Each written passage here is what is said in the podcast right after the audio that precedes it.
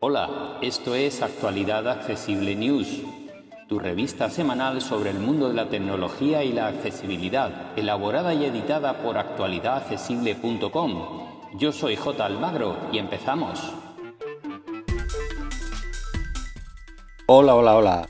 Pues ya estamos aquí una vez más con nuestro resumen semanal de noticias sobre el mundo de la tecnología y la accesibilidad.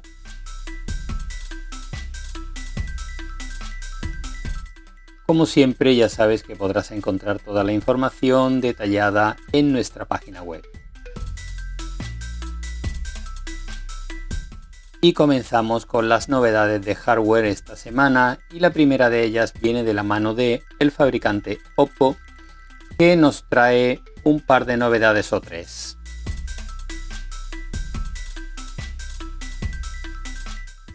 Comenzamos con los dos nuevos terminales que acaba de presentar en, eh, nuestro mercado, como son el Reno 8 y el Reno 8 Pro.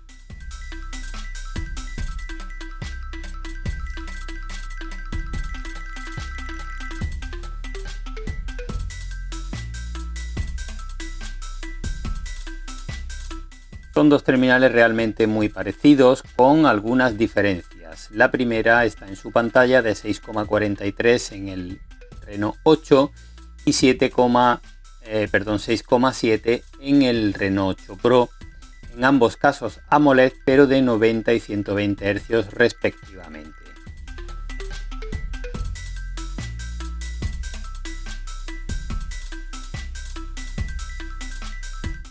Los procesadores también son diferentes, el Dimensity 1300 para el modelo base y el 8100 más también de Dimensity, también Dimensity de MediaTek eh, para el Pro. Ambos acompañados de 8 GB de memoria RAM y 256 de capacidad interna.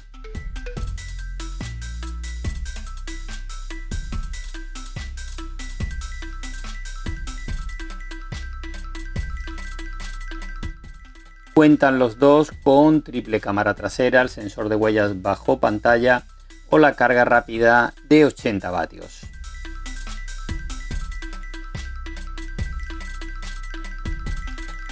El Reno 8 se pone a la venta por 549 euros, mientras que el Pro pasa a costar 799 euros.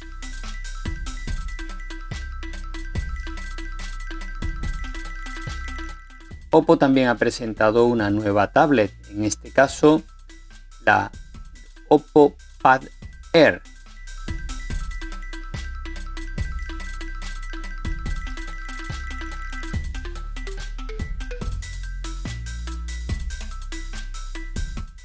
Cuenta con una pantalla de 10,36 pulgadas y 60 Hz de tipo LCD y con una resolución conocida como 2K.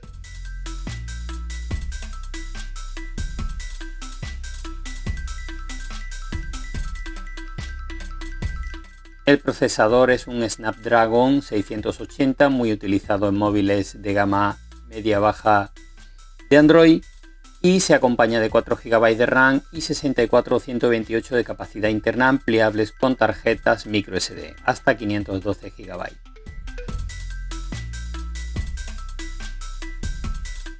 Lo más interesante de esta tableta son sus cuatro altavoces compatibles con Dolby Atmos y eh, que pueden utilizar también esta tableta es compatible con el stylus propio de la marca de Oppo, el Oppo Pen. Así que pues una tableta más, en este caso con Android, eh, que parte con un precio de 299 euros en su versión básica y de 349 en la de 128 GB.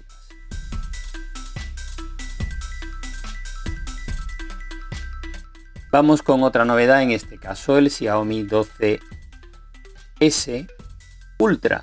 Es un terminal, según la marca, que es su buque insignia en cuanto a fotografía se refiere. Es un terminal bastante eh, potente, pero también con un precio elevado porque pasa de los 860 euros al cambio en nuestro mercado.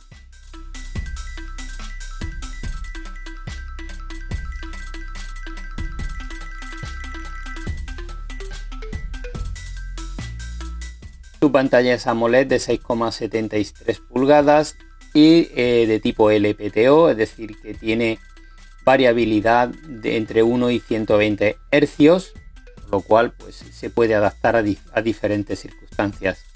También su nivel de brillo es capaz de subir hasta los 1500 nits y eh, por lo demás cuenta con una triple cámara trasera em, totalmente configurada por Leica, por el fabricante de lentes, y que, eh, a decir del fabricante, es eh, de lo mejor que hay en el mercado. Veremos cuando los, eh, la gente lo someta a las pruebas qué dice el público y qué dicen los distintos medios digitales sobre su desempeño fotográfico.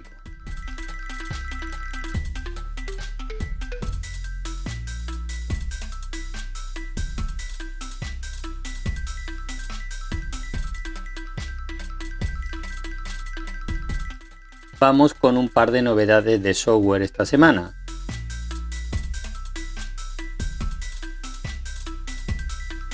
La primera viene de la mano de Google Meet, la aplicación de Google que sustituyó a Google Duo para el tema de videollamadas y incorpora una nueva funcionalidad que ya estaba presente en otras plataformas como Zoom, que es la de eh, pulsar para hablar, que nos permite estar en el ordenador, por ejemplo, pulsar la barra espaciadora y se abre el micro de manera que cuando soltemos la barra espaciadora se vuelve a cerrar y así no se nos queda abierto de forma accidental, etcétera, etcétera. Una función muy básica, pero que resulta interesante en un mundo en el que cada vez se utilizan más las eh, reuniones por videollamada y todo este tipo de cosas.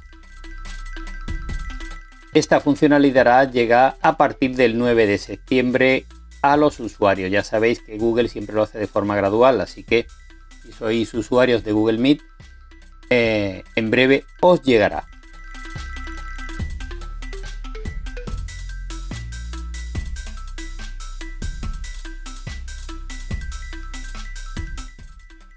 Y vamos con otra noticia que no podíamos dejar pasar, una advertencia de seguridad para usuarios de móviles Android, para millones de usuarios de móviles Android. Y es que cuando desactivamos la Wi-Fi desde la barra superior de nuestro terminal, resulta que no se desactiva en realidad. Aunque nosotros dejamos de estar conectados a la Wi-Fi en la que estuviéramos, el sistema sigue buscando permanentemente redes Wi-Fi.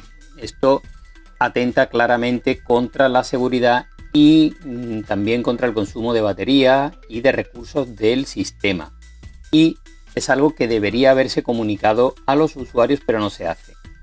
Si queremos que deje de buscar redes Wi-Fi, tendremos que ir a los ajustes del dispositivo, entrar en los ajustes de ubicación y ahí buscar el apartado de Wi-Fi y Bluetooth y desactivar la funcionalidad Wi-Fi para la ubicación, porque al parecer la utiliza permanentemente para ubicar donde estamos y comunicárselo a las aplicaciones. Así que ojo si desactiváis la Wi-Fi porque en realidad no la estáis desactivando.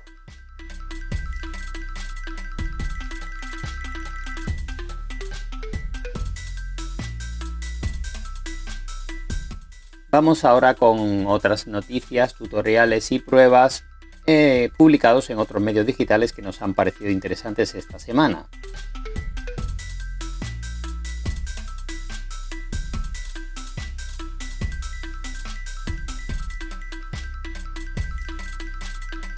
En Sataka han probado el Samsung Galaxy Fold Z Fold 4 y creen que es un terminal que ya puede ser interesante para llevar en el bolsillo.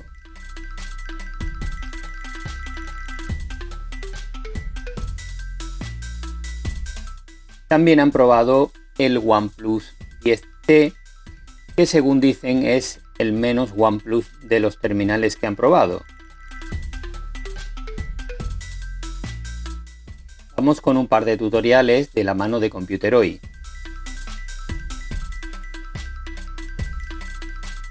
Uno de ellos nos muestra cómo usar la función SOS de nuestro smartphone, muy útil para muchas cosas, echarle un vistazo a este tutorial.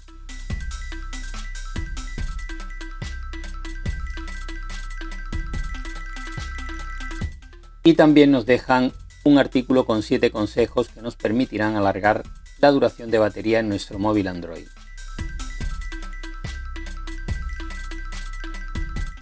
Vamos con un par de temas más.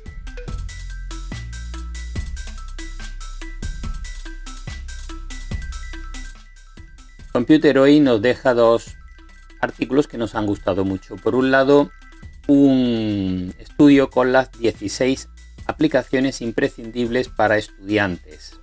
Buen momento ya que empieza el curso.